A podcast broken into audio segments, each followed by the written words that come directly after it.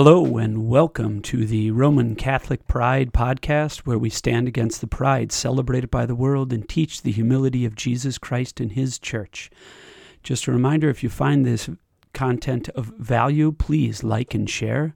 It is available on Gab TV, YouTube, as audio only on Anchor FM, Spotify, and Google Podcast, as well as on my website. I've just updated the website and I now have a a podcast page where you can get the latest podcast. You can download them to your own device. Uh, you can save them. You can share them. And uh, they are free uh, and open source for you to use as you please. So please take advantage of that at www.romancatholicpride.com, where you'll find all my content. That's the home of the Roman Catholic Pride podcast. So, um, I missed an episode last week. Unfortunately, my life has been a little crazy as of late, and I'm hoping that um, I'm finally getting to a place where things are starting to not be so crazy and I can continue with a regular weekly podcast, God willing. Um, and so uh, I ask you to pray for me, and and uh, and um, I can use all the prayers I can get. And as always, pray for Holy Mother Church too, um, because she is in desperate need of your prayers. Um, so today we're continuing to look at a series of articles that was put out in uh, 2017. Um, this one is part five of the question of papal heresy from March 7th of 2017. And this looks back on the problems of Amoris Laetitia uh, and the promulgating of that um, document, and also the fact that some of what is was taught in Amoris Laetitia and still relevant today, as Pope Francis did name this the year of Amoris Laetitia, as he likes to celebrate his own heretical documents, and uh, so. The uh, article we're going to read today is the question is um, Is Pope Francis heretical? Again, this series of articles was written by Father Jean Michel Gleize, uh, who is a professor at the SSPX's seminary in Écône, Switzerland, for the past 20 years, where he's currently teaching, at least in 2017, ecclesiology. And so uh, we'll we'll begin with this. I just uh, one side note on this um, series of of podcasts. Uh, after this week, next week we'll try to get through all of part six, but I might split that into two podcasts. Part six has actually got a part A and a part B to it because it's rather long. Um, so I'll see how long of a podcast that's going to make and may split it into two parts. Uh, I'm also considering doing a um, catechism set of catechism uh, series for children. Uh, if you have any interest in that, please comment or go to my website and email me and let me know if you'd be interested in seeing some um, traditional Catholic catechism classes for children. Um, I know there's some on the internet, and I don't like the ones that are out there. So uh, I have been teaching my own son, and I think we have a good series as well as uh, I do teaching at uh, my SSPX chapel. So, on to the article. The question of papal heresy, part 5 Is Pope Francis heretical? Identifying heresy. Calling one's adversary heretical could be polite in a certain ecclesial context that is now past. More precisely, men of the Church, too, whether or not they were theologians, had their repertoire of insults. Invective is found in all times and in all professions. We already find considerable traces of it in the Gospel, even on the lips of the incarnate Word. One may regret that it has become rare since the last council, and deplore the kid gloves and sugar coatings that prevail now in interconfessional dialogues. The use of insults ought to remain legitimate, provided that no mistake is made about its significance, which will always be limited. Very often it falls short of its original value and is no more than the last resort of those who have lost all their arguments and just want to avoid losing face. And we are not talking about demonization, which is a form of manipulation on a grand scale. In short, we may be in the middle of re- rhetoric here, and, if you will, outside the field of theology properly speaking. Rhetoric may possibly serve as a support to theology, and that is precisely the basis of its legitimacy, but it could never replace it, much less mask the absence of it. Heretical demands contradiction to define truth. It is different with the doctrinal censure heretical. The later is a technical expression, part of the terminology, to which specialists resort in order to give as precise an evaluation as possible. The designation heretical corresponds to this precise language that the theologian uses. In this sense, it applies to a person whose acts and words sufficiently manifest a rejection or a questioning of the revealed truth that is proposed by the infallible magisterium of the Church. It applies also, consequently, or by extension of its meaning, to a proposition which demonstrably contradicts dogma. Applying this type of designation to a person or to a proposition, therefore, implies that one has previously verified the rejection or contradiction in question.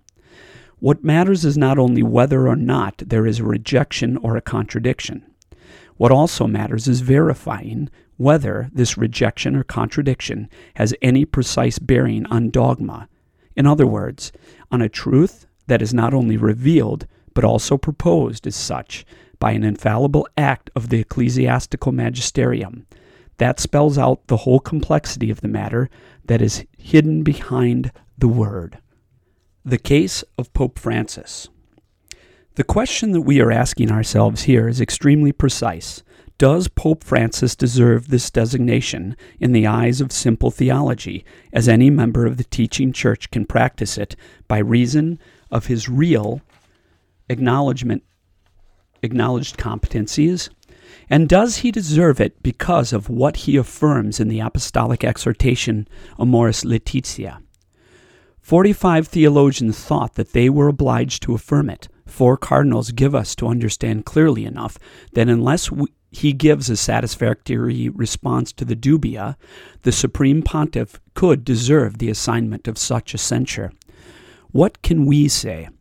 Let us simply take a look at the five dubia presented by the four cardinals, and also at the corresponding passages from Amoris Laetitia, whose meaning is in doubt. In order to be brief, and in order to be as clear as possible, we will formulate the essential idea of each dubia. The first dubium.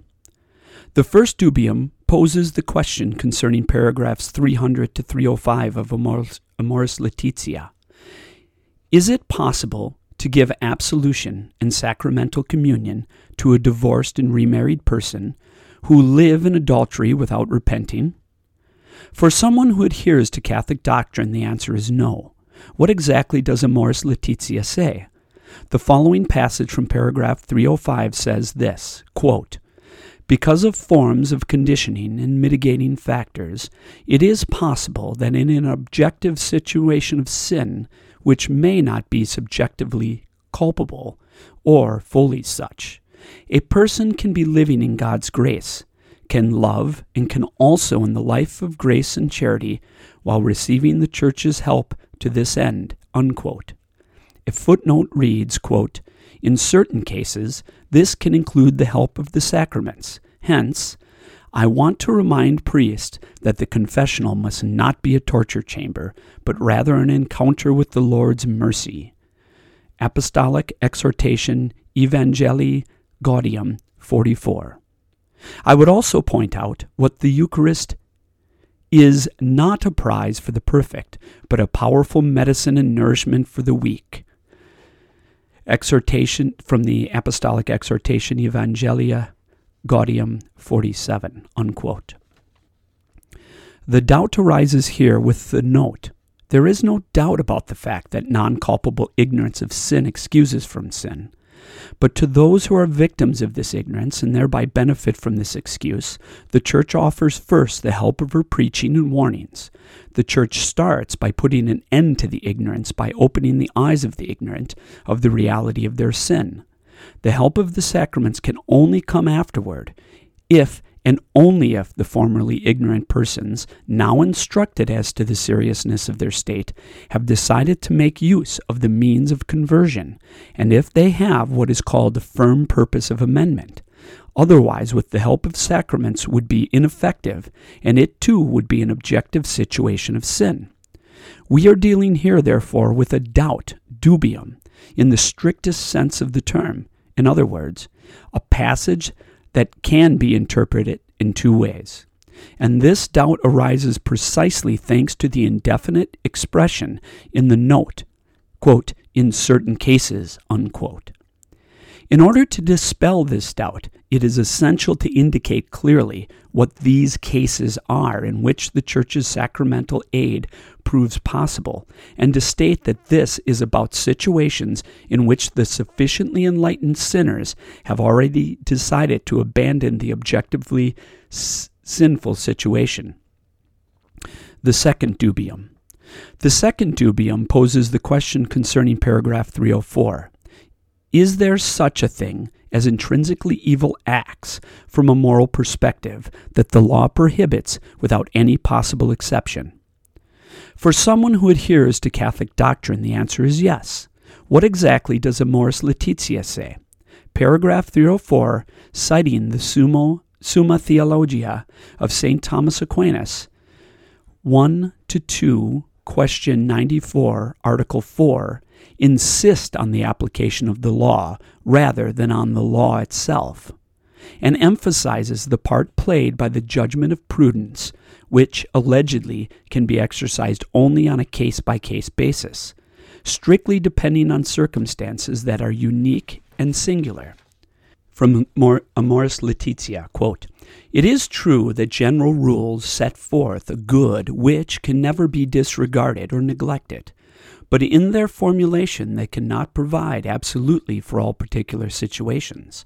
At the same time, it must be said that precisely for that reason, what is part of a particular discernment in particular circumstances cannot be elevated to the level of a rule. Unquote. This passage does not introduce any ambivalence, properly speaking. It merely insists too much on one part of the truth, the prudent application of the law to the point of obscuring the other part of the same truth, the necessary value of the law, which is altogether as important as the first.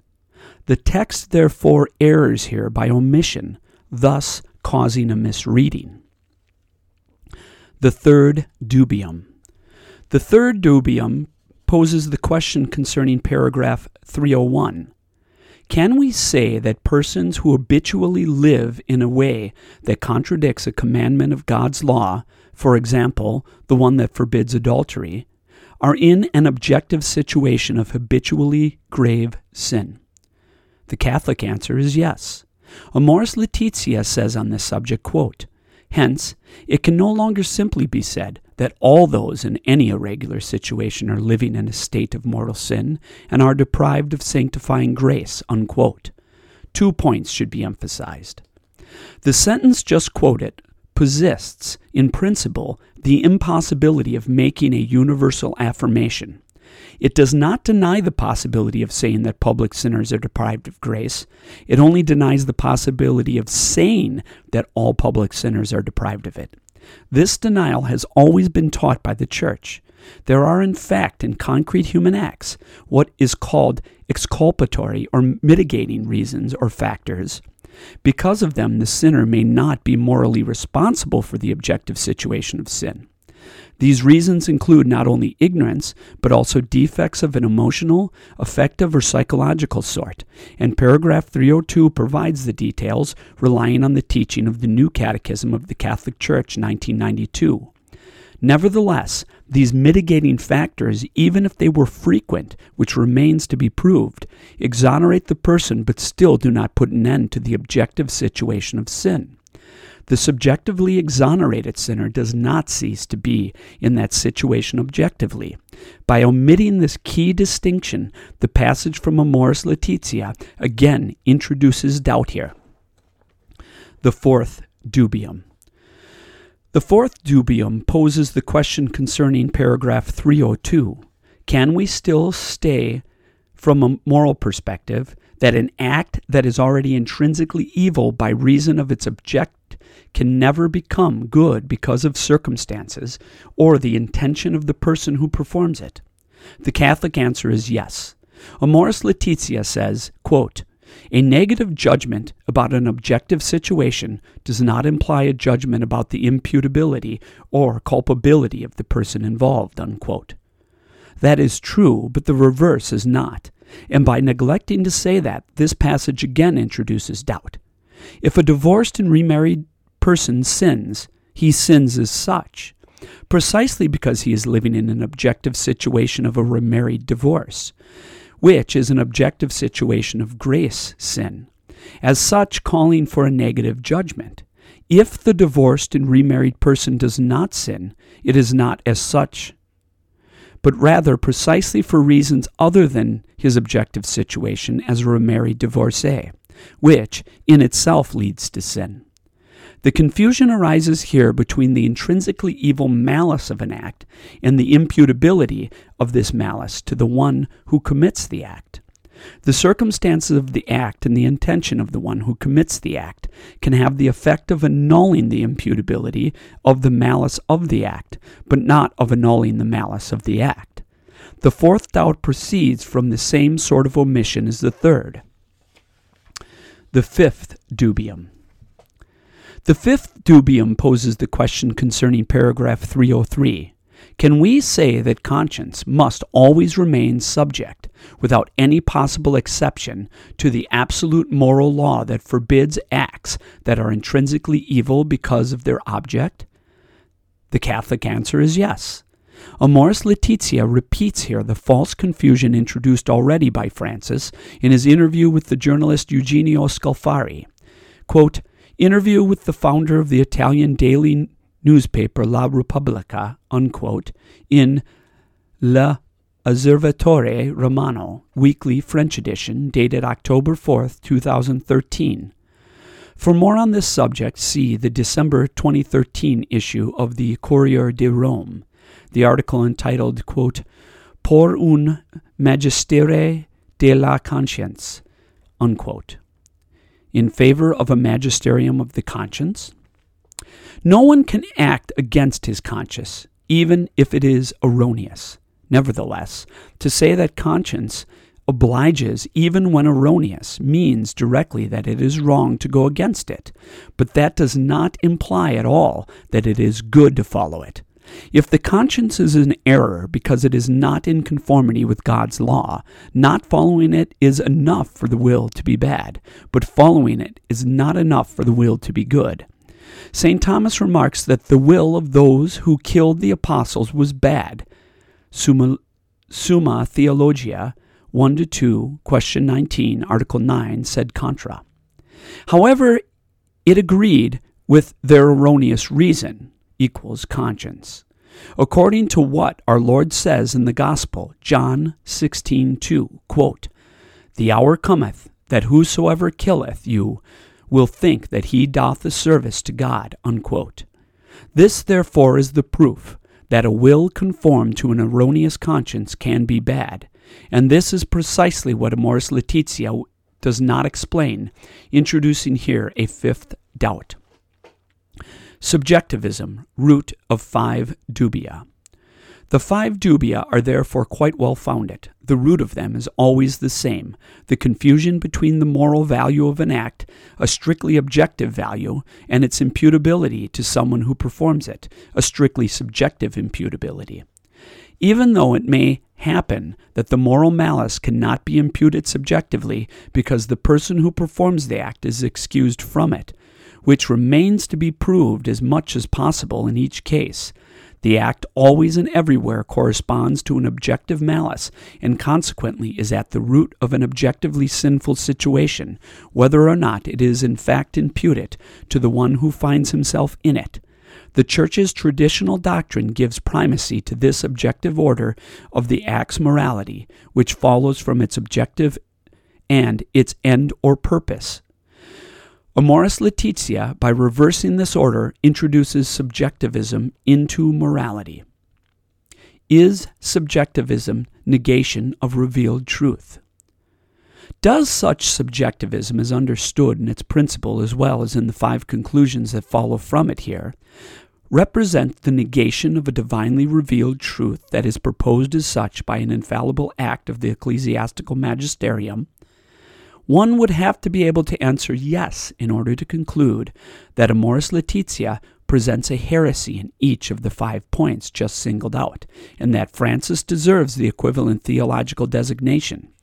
In order to establish this conclusion, it would be necessary to verify two things. First, are the five truths demolished by these five doubts so many dogmas? Second, does Amoris Laetitia negate these dogmas, or at least call them into question formally and explicitly enough? The answer to these two questions is far from obvious and certain, for this new theology of Francis, which extends that of Vatican II, avoids this sort of formal opposition with regard to truths, already proposed infallibly by the magisterium before Vatican II. It sins most often by omission or by ambivalence. It is therefore dubious in its very substance and it is dubious exactly insofar as it is modernist, or more precisely neo modernist. Does the Pope intend to affirm or deny? Chapter 8 of Amoris Laetitia is defined like the others, by the fundamental intention assigned by the Pope to the whole text of the exhortation, which is to gather the contributions of the two recent synods on the family, while adding other considerations as an aid to reflection, dialogue, and pastoral practice. Unquote. Paragraph number four. Therefore, we find here neither more nor less than matter of reflection, dialogue, and practice. That is not material for clear cut denial or calling into question. Or rather, if Amoris Laetitia became the cause of heresy, it would be in an absolutely unique way, underhanded and latent as modernism itself. In other words, by the slant of a practice and an adaptation more than within the framework of a formal teaching. Practice, practical subversion of doctrine. The heresy, if there is one, of Pope Francis, is the heresy of a practical subversion a revolution in deeds, and we would certainly say that this is what remained hidden until now behind the new concept of pastoral magisterium. Now, in this area, it is difficult to make doctrinal censures. Indeed, censures establish a logically contrary relation between a given proposition and a previously defined dogma, and this relation could exist only between two speculative truths belonging to the same order of knowledge. The subversion, for its part, consists of eliciting among Catholics behaviors following from principles opposed to the doctrine of the Church. This is how Amoris Laetitia, while reaffirming the principle of the indissolubility of marriage in paragraph numbers 52 to 53, 62, 77, 86, 123, 178, legitimizes a manner of living in the church that follows from the principle opposed to its indissolubility 243, 240, 298 to 299, and 301 to 303. The neo modernist magisterium reaffirms the Catholic principle of marriage while permitting in practice everything to happen as though the opposite principle were true. How can anyone censure that? Would the note of heresy, understood in the strict sense of a doctrinal evaluation, still retain its meaning then? Finding the appropriate expression. In the matter of censures, it is difficult to find the most appropriate expression, and not uncommonly theologians differ in their appraisals.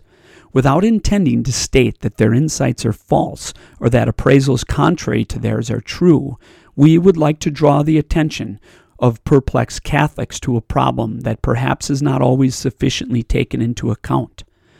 The problem of this neo modernist characteristic of Vatican II, which proceeds much more by way of subversion in deeds than along the lines of doctrinal heresy in the documents.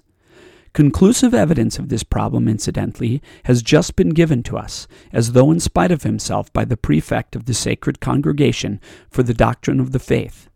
When questioned on Saturday, January 7th, by an Italian news agency, Cardinal Gerhard Mueller declared that the apostolic, apostolic exhortation Amoris Laetitia, quote, is very clear in its doctrine, unquote, and that one can interpret it in such a way as to find in it, quote, all of Jesus, teaching about marriage, all the doctrine of the church over 2,000 years of history, unquote. According to him, Pope Francis is, quote, asking us to discern the situation of these persons who are living in an irregular union, in other words, who do not observe the Church's doctrine on marriage, and asks that we come to the aid of these persons so that they can find a path toward a new integration into the Church. Unquote. Consequently, the Cardinal thinks that it would not be possible to proceed to the fraternal correction mentioned by Cardinal Burke, given that there is in Amoris Laetitia, quote, no danger to the faith, unquote. See his remarks printed by Nicholas Senèze in La Croix on January 9, 2017. In reality, the danger is very real, and Cardinal Burke rightly reacted to this statement by Cardinal Mueller, insisting on the need for a pontifical correction. Not heretical, but promoting heresy. The debate, therefore, is far from useless, but let us not lose sight of its object. It is not the scandal of a heresy formulated doctrinally. It is the scandal of a praxis that clears the way for a challenge to the Catholic truth on the indissolubility of marriage. To use the words of St. Pius X himself from the encyclical Pascendi, the proponents of the new moral theology proceed with such refined skill that they easily take advantage of unwary minds. They promote heresy while giving the appearance of remaining Catholic. Quote, promoting heresy, unquote.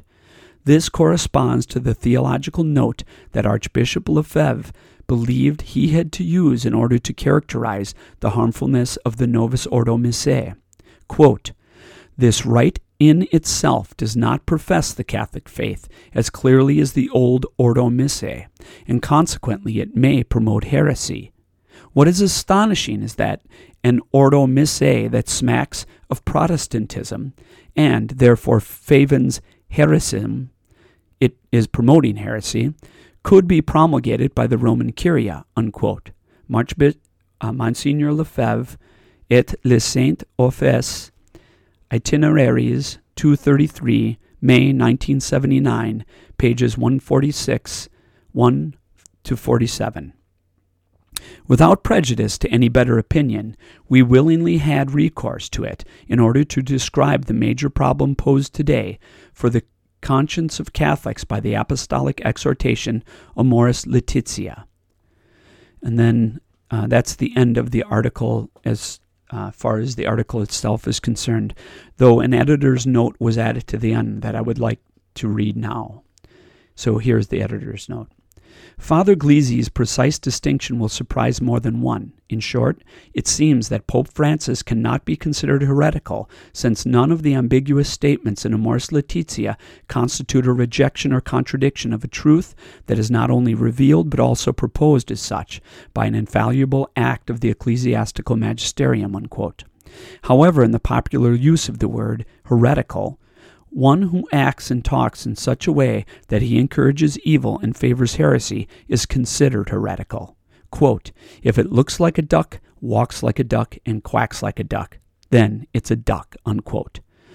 The popular expression is not a precise theological judgment. It is rather a common way of des- designating persons or ideas at odds with the deposit of the faith. The theological expression which can be properly applied to Pope Francis instead of heretical is favens heresim, or promoting heresy. That does not change the fact that the Holy Father is ambiguous in his declarations, refusing to clarify them, and, far from correcting evil, promotes it by practical disposition. It is what Father Gleize calls, quote, the scandal of praxis. Unquote. More will be discussed in the sixth and final installment of this series. Does a pope who falls into heresy lose his investiture in the primacy? So, next week we'll cover part six, hopefully both parts of part six, A and B. And so, what this really lays out is that Pope Francis isn't heretical uh, in what he's proposing, but he promotes heresy in misleading in the truths of the faith. And this is kind of the era of modernism, the great error, and how they kind of get around um, saying clearly heretical things. What they do is they uh, obfuscate by using language that is unclear um, and ambivalent. It's it's it hides the truth underneath. And so you can come to almost any position you'd like, and that's what they do. They come to many different positions, and depending on who the individual is who's interpreting these words, uh, they interpret it in the way that they would like to interpret it. So these are some of the problems we face um, as we deal with the modernist church and the modernist popes. And so I hope you're finding this series helpful. And I hope you will like and share this series. And I hope you will continue following my work. And we will finish up this series next week. And then after that, we're going to look at some um, of the theological positions uh, that um, were drawn out in parts of this series. We'll look at um, St. Robert Bellarmine's um, thesis on a heretical pope and some others. And we'll also look at the Sedevacantist position and um, some of their thoughts on whether a pope can fall into heresy, and if so, what does that mean for us as Catholics? So again, I beg your your prayers, and I and I will pray for all of you, and uh, I wish you a great week, and may God bless you.